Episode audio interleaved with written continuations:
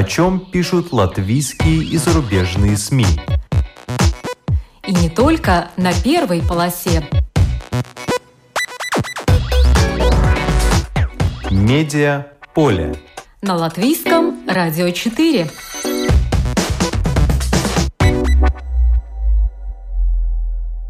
Здравствуйте, вас приветствует Марина Ковалева. В эфире программа «Медиаполе». Интернет-журнал «Спектр.пресс» – независимый медиаресурс с новостями из России и других стран мира на русском языке. Наличие такого СМИ особенно важно сейчас, когда некоторые уважаемые российские СМИ плавно меняют курс. Создатель интернет-журнала Антон Лысенков, бывший журналист «Лента.ру», осевший в Латвии – расскажет о том, почему в свое время зарегистрировал «Спектр Пресс» именно в нашей стране и почему шесть лет спустя заказал исследования о русскоязычных жителях Латвии. 73% русскоязычных жителей Латвии разделяют европейские ценности, но хотят сохранить русский язык и культуру. Таков главный вывод исследования под названием «Отношение русскоязычных жителей Латвии к различным политическим и социальным вопросам». Об интервью с политиками, которым доверяют проевропейские русские, и встрече с экспертами расскажет одна из авторов серии публикаций на портале «Спектр Пресс» журналист Мария Кугель. В начале выпуска по традиции обзор некоторых других публикаций. «Дрожь сырда. Отважная». Так называется статья в журнале «Ир».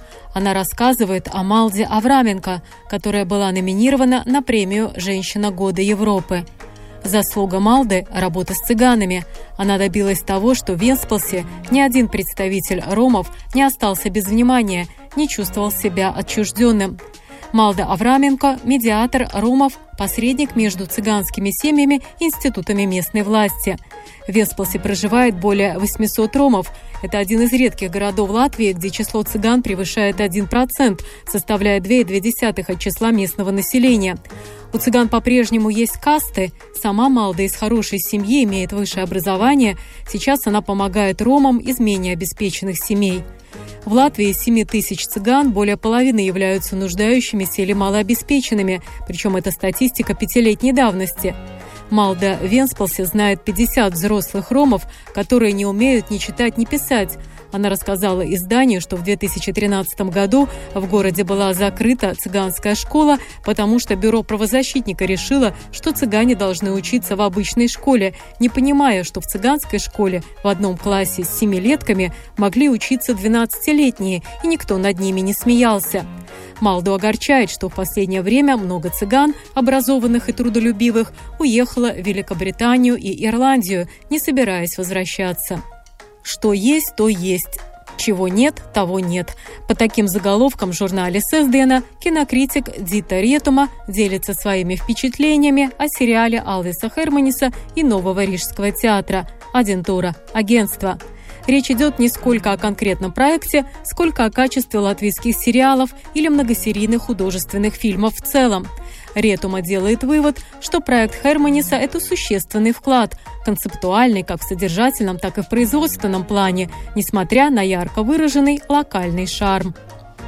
Ермольник стал бароном в латвийском поместье. Журнал «Открытый город» опубликовал интервью с Леонидом Ермольником, в котором он рассказал, что на роль барона Фитингофа в фильме латвийского режиссера Евгения Пашкевича «Что знает тихая Герда» согласился уже через 20 минут после предложения, считая, что фильмы Пашкевича – это кино не для всех, это навсегда. По мнению Ермольника, главная идея картины – сегодняшнее развитие цивилизации – мы идем в будущее или наоборот, уничтожаем себя.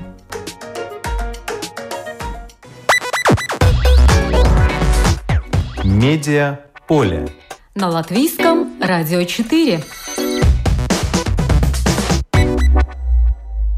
Как будто их здесь нет. Публикация по таким заголовкам опубликована на сайте независимого интернет-журнала «Спектр Пресс». В ней речь идет о латвийских русскоязычных, об их идентичности, связи с Европой, роли в общественно-политической жизни страны, а также о том, что латвийским политикам давно пора их заметить. В этой статье обобщены мнения латвийских экспертов, которые обсудили результаты исследования, проведенного Центром СКДС. Исследование под названием «Отношение русскоязычных жителей Латвии к различным политическим и социальным вопросам», а также дискуссию по его результатам организовал интернет-журнал «Спектр пресс». Я созвонилась с его создателем и главным редактором Антоном Лысенковым. Здравствуйте. Добрый день. Для начала несколько слов об интернет-журнале «Спектр пресс». Вы создали его в Латвии в 2014 году, когда в России была практически разогнана редакция «Лента.ру», в которой вы работали. Вы переехали в Латвию, начали здесь работать, прошло уже 6 лет. Можно делать выводы. Какие преимущества в том, что вы создали этот портал именно в Латвии? Ну, преимущества значительные, и они, в общем-то, очевидны были и тогда уже, в 2014 году. А к тому моменту я уже в Латвии жил довольно долго в качестве корреспондента ленты.ру, как вы справедливо заметили. А, а в 2014 году моя работа в ленте была таким вот образом прекращена. И, как вы знаете, эта идея создания э, независимого медиа за пределами России, юридически за пределами России, да, она пришла не только э, ко мне в голову, да, есть другие издания, которые вы знаете, которые тоже работают, в принципе, э, находясь, э, ну, будучи зарегистрированными за пределами России. А в Латвии вполне нормальная атмосфера для того, чтобы можно было своей журналистской деятельностью заниматься спокойно.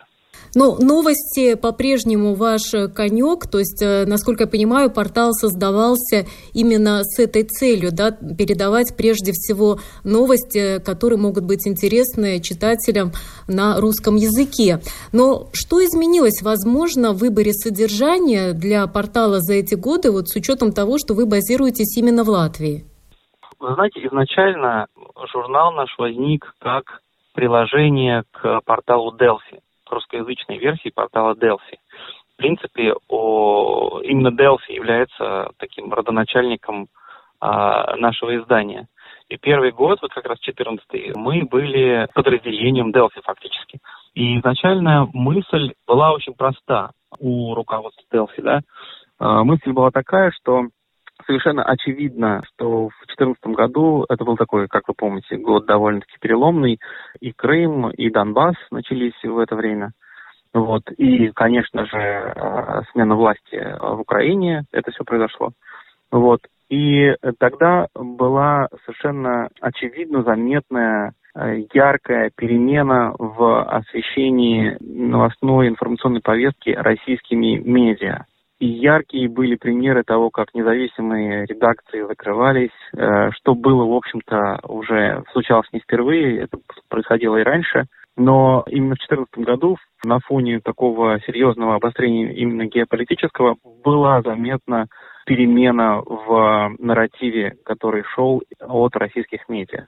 И, насколько я понимаю, руководство Delphi ну, заметило это явление и принимая во внимание, что жители Латвии находятся в информационном пространстве а, российских медиа, да, и они потребляют, получают эту информацию, а само качество этой информации изменилось достаточно резко за, как раз в это время, а, возникла идея, что неплохо было бы а, предоставлять возможность жителям Латвии иметь информацию о России из России, но из независимого источника, да, не из э, медиа, которые не контролируются, не аффилированы с государством или наоборот там не принадлежит другим государствам, а именно из независимого источника. Вот, собственно говоря, на этом э, была основана мысль да, возникновения такого приложения сначала, а потом впоследствии и э, самостоятельного издания. Дать возможность получать информацию – которая интересна жителям Латвии, из независимого источника. А что касается перемены, э, сейчас, ну, что могу сказать? В принципе, актуальность э, этой задачи меньше не стала, к сожалению. Да? Мы наблюдаем, что в российском информационном поле все меньше и меньше остается редакций, которые были в большей или меньшей степени независимы. Появляются более мелкие проекты в интернете, но основные источники информации, такие как телеканалы, или, например, недавно сменившая очень сильно свой состав редакционной газета «Ведомости», например, а до этого «Коммерсант», до этого и еще. Я могу, в общем, довольно долго продолжать называть всем известные имена, такие как РБК и Лента. Во всех этих изданиях произошла смена состава либо руководства редакции, либо самой редакции, либо собственники поменялись. И подспудно, не очень, может быть, для всех очевидно и заметно, но меняется и интонация, и содержание публикаций, которые эти издания выдают теперь. Да?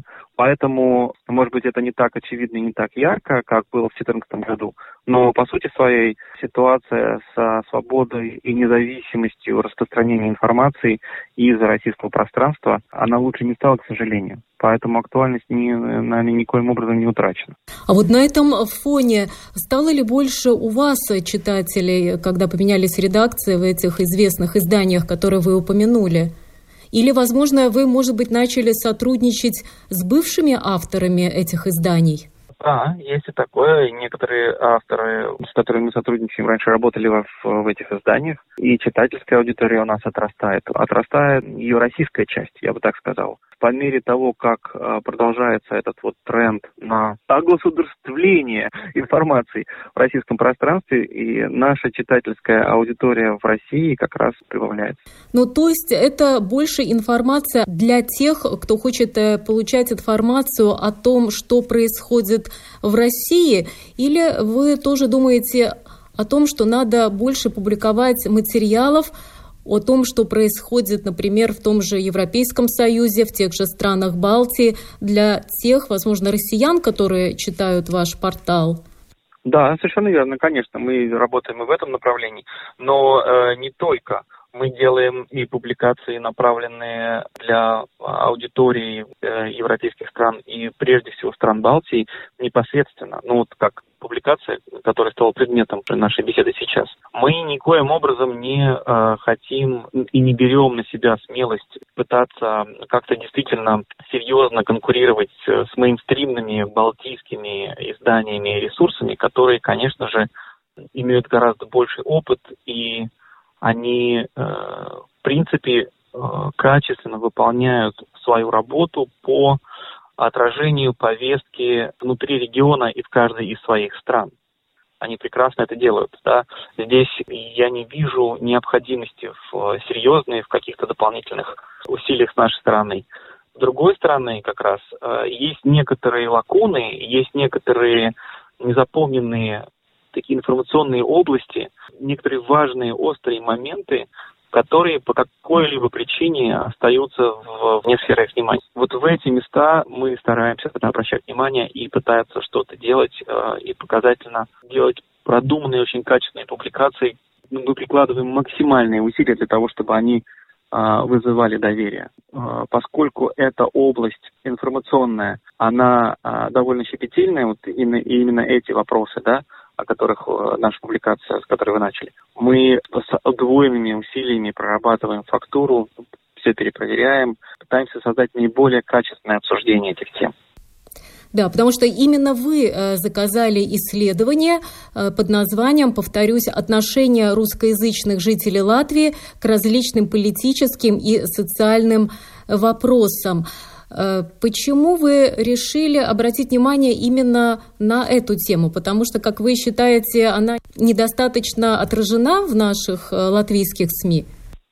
Да, я считаю, что она недостаточно отражена э, в латвийских СМИ. Она в некоторой степени довольно последовательно обсуждается в русскоязычных в русскоязычных медиа латвийских, да, но вот в латышскоязычных медиа, по-моему, такая проблематика как будто бы вообще не стоит, что очень удивительно, потому что а, с того же самого 2014 года мы постоянно слышим обсуждения а, и в медиа, и э, среди политиков, среди истеблишмента страны, что вот э, есть довольно большая группа русскоязычных жителей страны.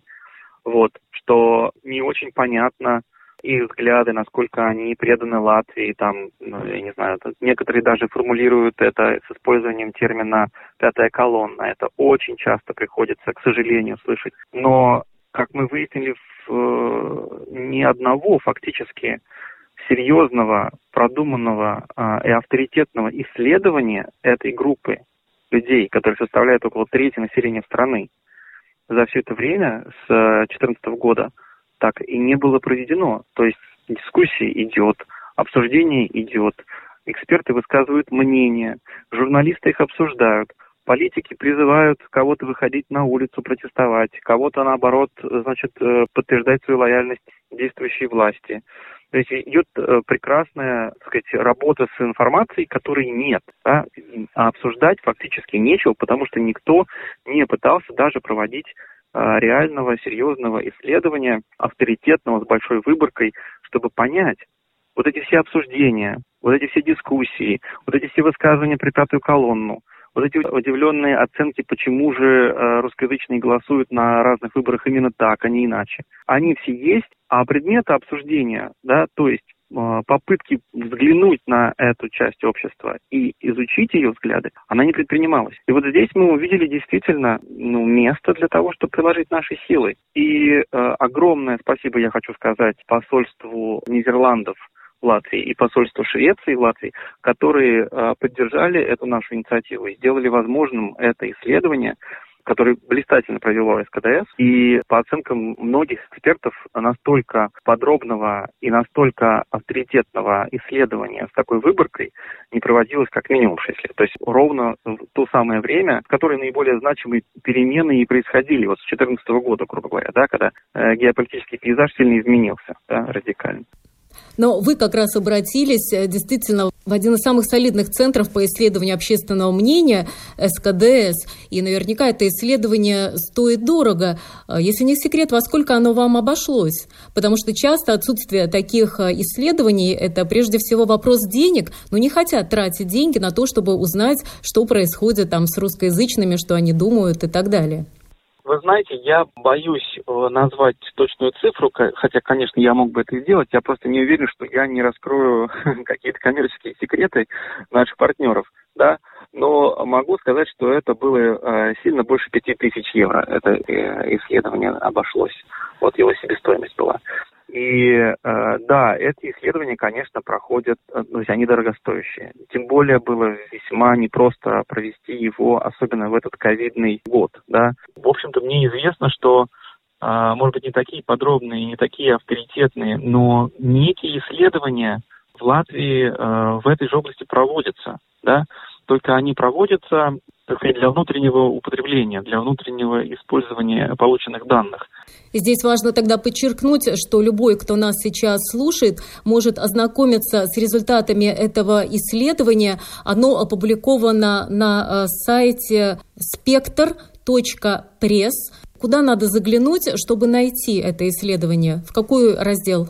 Дело в том, что это было не единственное исследование, да, то есть там выложены публикации об этом конкретном исследовании, да, плюс еще публикация о дискуссии, которую мы привели с э, самыми, с нашей точки зрения, самыми, наверное, авторитетными, видными экспертами.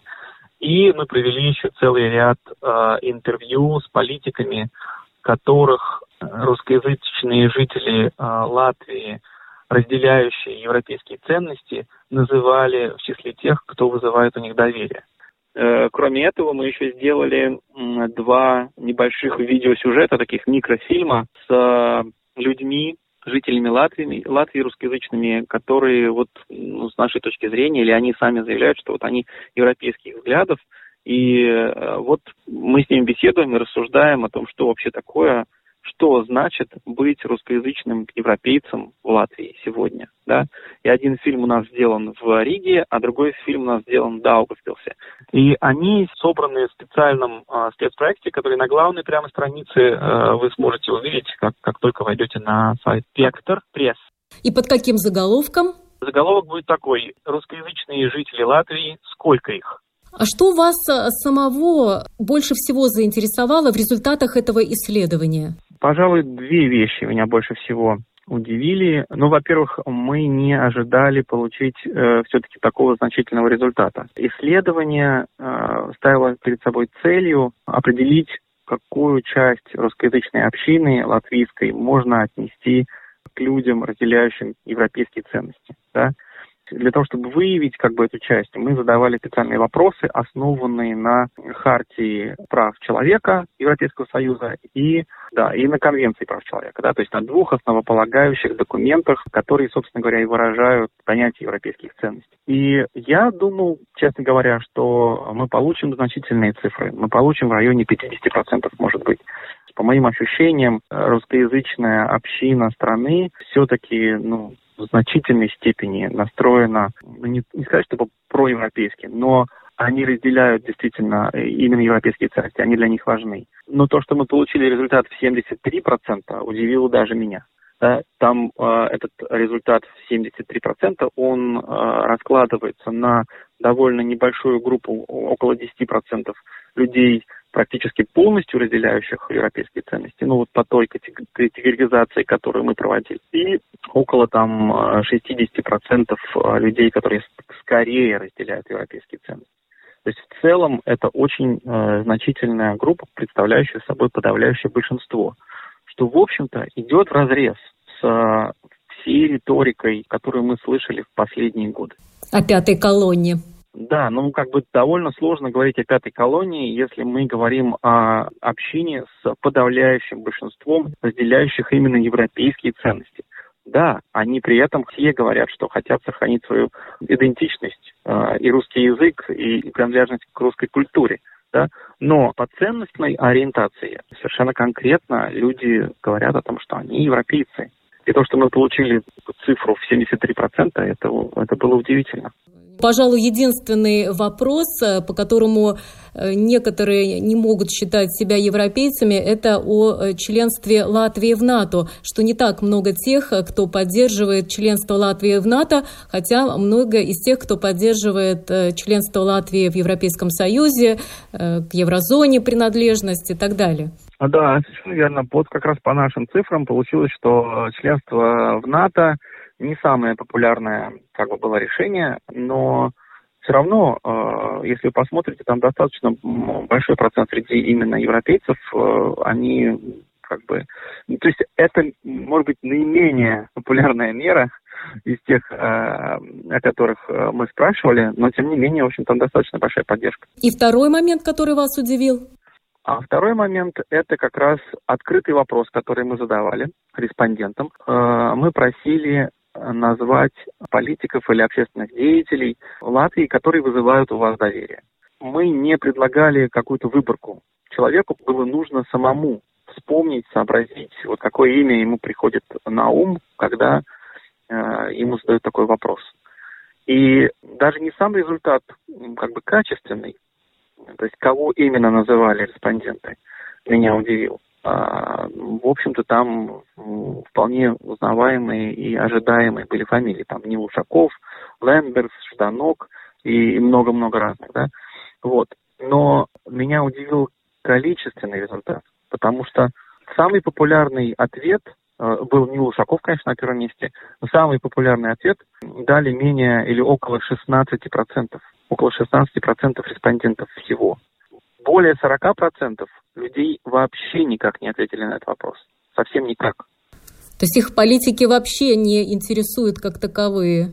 У них нет политика, который выражал бы э, их интересы, вызывал бы у них доверие. Нет ни политика, ни политической силы, которая бы представляла интересы этой группы. Вот какой вывод можно сделать. Понимаете, есть огромное э, незаполненное политическое пространство и огромная пустота в политическом спектре латвийском а, как раз вот для аудитории а, людей, разделяющих европейские ценности. Вот именно а, в этом сегменте их политические взгляды, их воззрения и их интересы не представлены, получается, никем, никак. Собственно говоря, эту догадку у нас э, подтвердили практически все эксперты, которые участвовали в э, дискуссии. Так что это огромный потенциал, в общем-то, совершенно неисчерпанный и совершенно неиспользуемый. А мне показалось очень интересной частью этого исследования то, что касается э, совсем молодых людей, которые, как показывает это исследование, не особо проевропейские, хотя практически родились уже и выросли в европейской стране. Да, совершенно верно. Это тоже был удивительный такой момент. И его тоже очень подробно как раз э, обсуждали наши эксперты. И Юрис Розенвалдс, э, и Мартиш Капранс, и, Ива Строде. Все высказывались как раз на нашей дискуссии э, о том, что вот, да, любопытный показатель. Э, молодежь, которая родилась уже в абсолютно независимой стране, не очень демонстрирует какого-то значимого прогрессивного роста по части вот приверженности а, именно к европейскому пути развития. Интересно, я, я думаю, что это э, как раз предмет для вдумчивого изучения дальнейшего. Потому что, в общем-то, мы только заложили основной камень. Теперь есть достаточно определенные данные, на которых можно опираться, обсуждая и анализируя общину русскоязычную в, в Латвии. Дальнейшие исследования, конечно, необходимы. Я напомню, что результат этого исследования интервью э, с латвийскими политиками и выжимка из дискуссии с латвийскими экспертами опубликована на э, портале spectr.press. Мы э, также созвонимся еще с журналистом Марией Кугель, которая как раз делала эти интервью, и поговорим об этих интервью более подробно. А пока спасибо Антону Лысенкову, главному редактору журнала «Спектр Пресс». Спасибо вам. Медиа поле. На латвийском радио 4.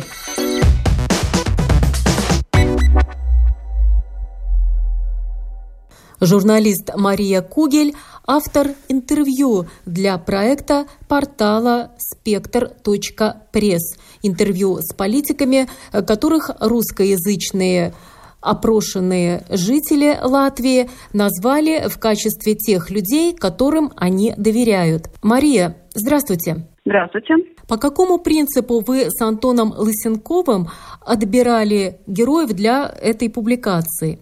Ну, поначалу э, мы решили выбрать самых э, молодых и интересных политиков из э, топ 10 тех людей, которых назвали именно европейские, так сказать, русские.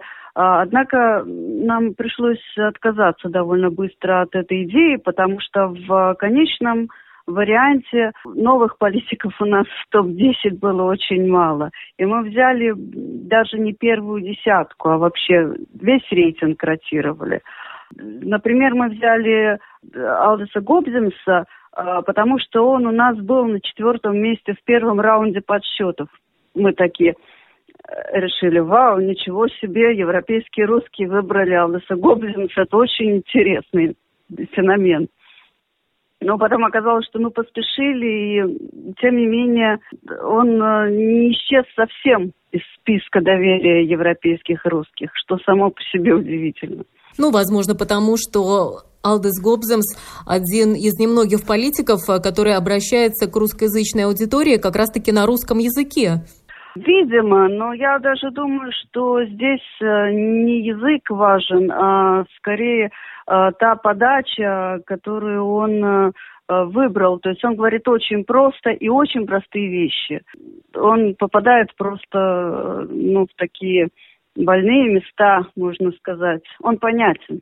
Но такая риторика на простом понятном языке э, характерна для популистов, а, казалось бы, продвинутые уже европейские русскоязычные должны были бы отличать серьезных политиков от популистов.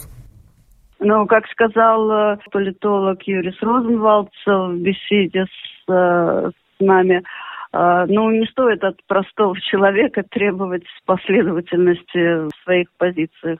Он не философ, и не политолог, и даже не журналист. С Алдосом Гобземсом понятно, почему в списке появились и другие лица, например, Андрис Элксниш, локальный патриот, как гласит заголовок, бывший мэр Даугавпилса Андрей Элксниш о помощи людям в ущерб лояльности и вреде централизации власти. Меня само удивило попадание регионального политика в этот список. Ну вот факт таков, что он э, в нем оказался, причем э, он э, примерно на одной позиции в списке европейских русских, в списке людей, которые скорее не поддерживают европейские ценности. где-то между 10 и 11 позицией. Я mm думаю, дело здесь в том, что он, во-первых, его, видимо, поддержали латгальские люди, опрошенные, а с другой стороны, он достаточно активен э, вообще на политическом поле. Он защищает интересы русскоязычных однозначно. Еще одна публикация «Насколько государство открыто для всех жителей» Илза Винтеле о европейских ценностях и о том, как она хотела левой политики, но дома все были в правых партиях. Э, какое место она занимает э, в топе? А, интересно, что она занимает э, почетное четвертое место. Это действительно феномен довольно заметный. Интересно еще и то, что она присутствует вообще в рейтинге только европейских русских. Люди, которые не поддерживают европейские ценности, ее вообще не назвали. То есть у нее нулевой рейтинг в этой группе. Но в, среди европейских русских четвертое место – это заметное достижение, и, скорее всего, она должна благодарить за это удачному прохождению первой волны пандемии. И еще одно интервью под заголовком «Допускаю вероятность, что примирение общин невозможно».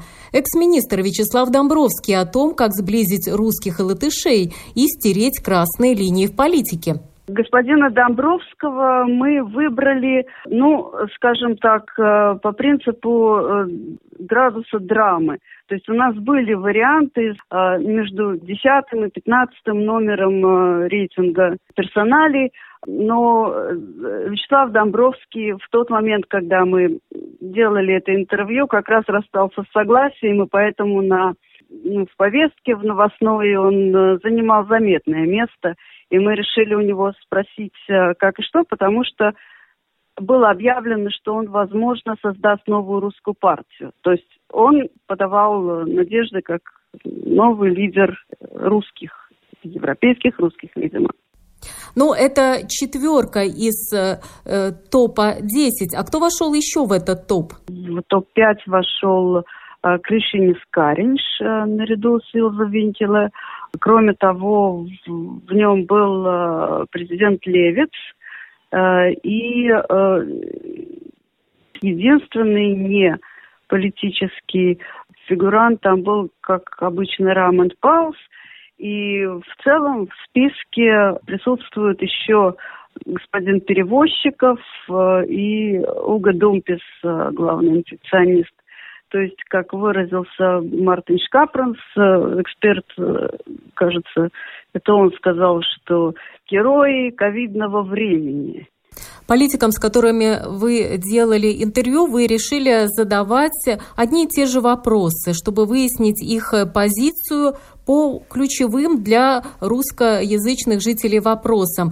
Давайте назовем некоторые из них. А, мы задавали политикам те же самые вопросы, которые задавали и самим респондентам в рамках э, опроса. То есть мы решили, почему они должны чем-то отличаться, пускай респонденты, пускай э, как бы люди увидят, кому они доверяют на самом деле. То есть действительно ли те политики, которых они назвали и которым они доверяют, действительно ли они э, соответствуют э, тем ценностям, э, которые декларируются этой группой опрошенных. Ну и, как мы видим, далеко не всегда и не совсем это все совпадает. Три ключевых вопроса. Как вы относитесь к тому, что Латвия является членом Европейского Союза, к тому, что Латвия является членом еврозоны и к тому, что она является членом НАТО. Упомянутые Домбровские, Винкеле, Элксниш и Гобземс. В чем их мнение совпадает, в чем их мнение кардинально различается? Домбровский, Венкелы, они европейские, достаточно либеральные политики, а Элкснинш э, и Гобзинс э, консерватор. И не скрывают этого, то есть они декларируют свой консерватизм.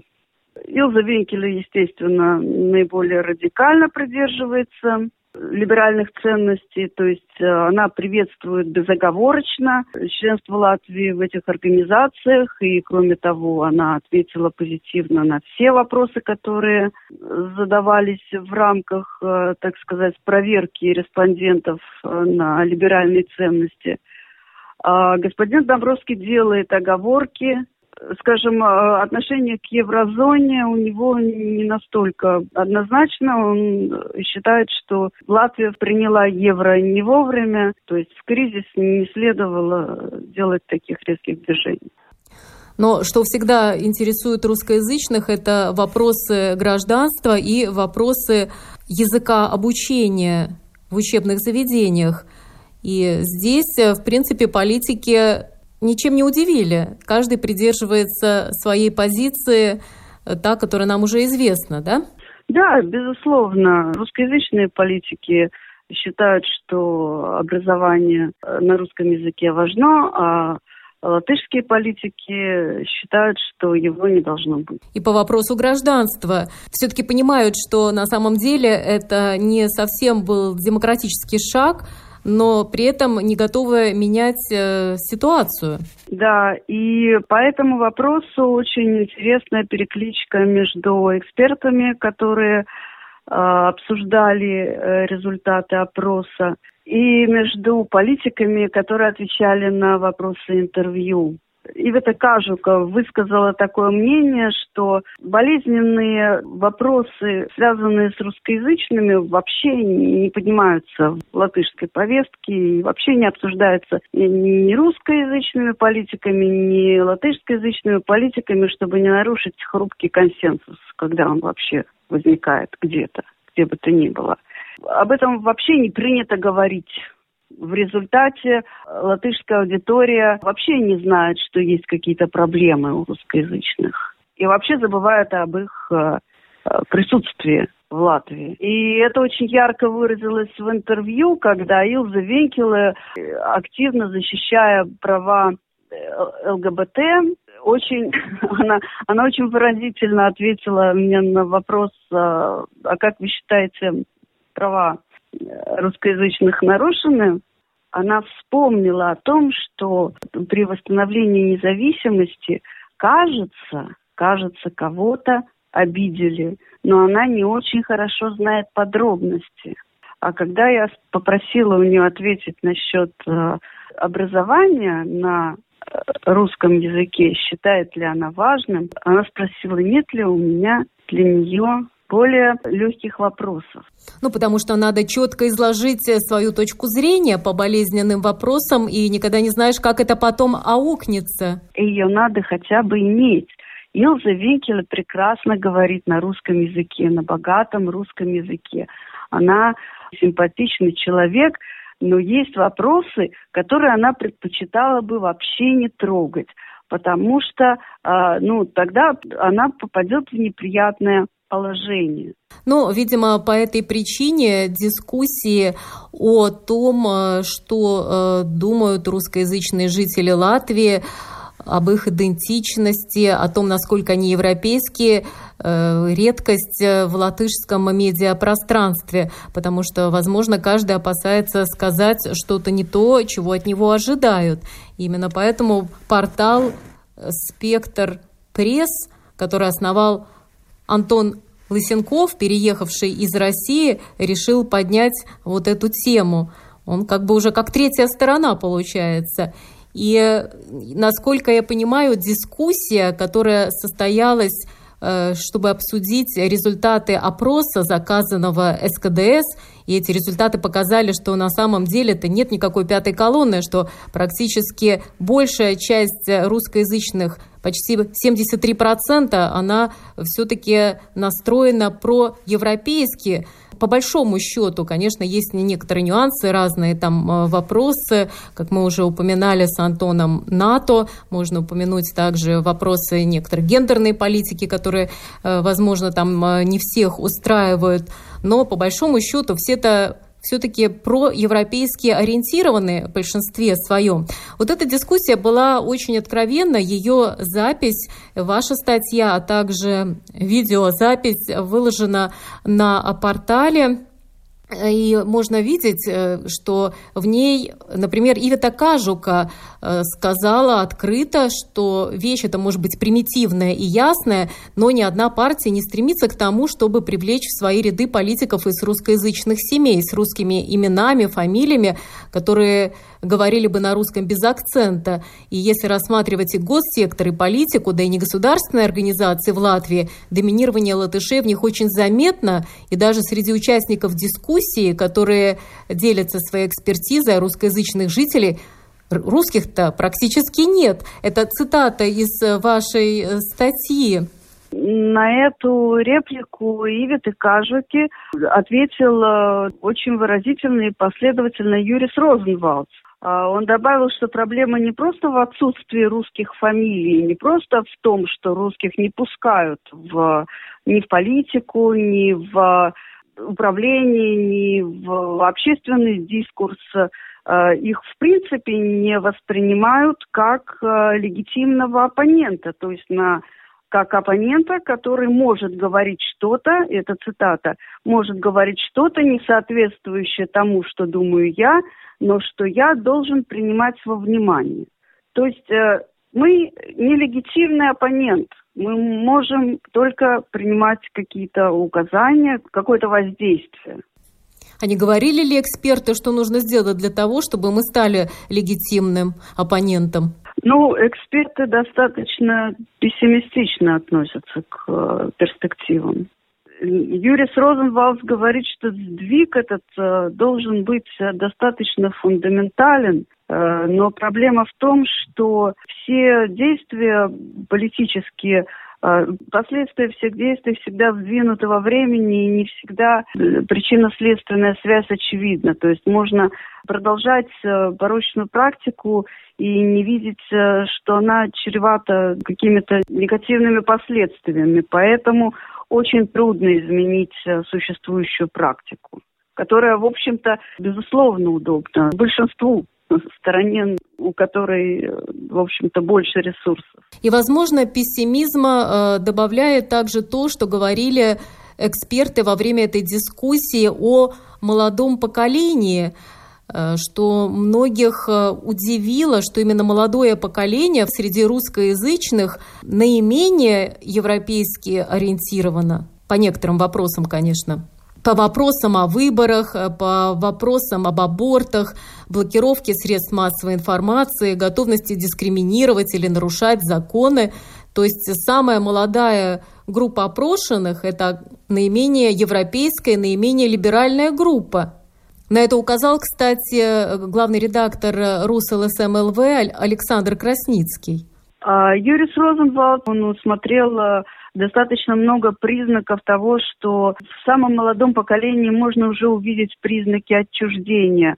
Есть такая тенденция, что третье поколение мигрантов всегда наименее лояльно к принимающей стране. Но можно по-разному интерпретировать э, эти показатели, они однозначно тревожат. Возможно, эта молодежь аполитична, возможно, она космополитична, может быть, даже радикальна.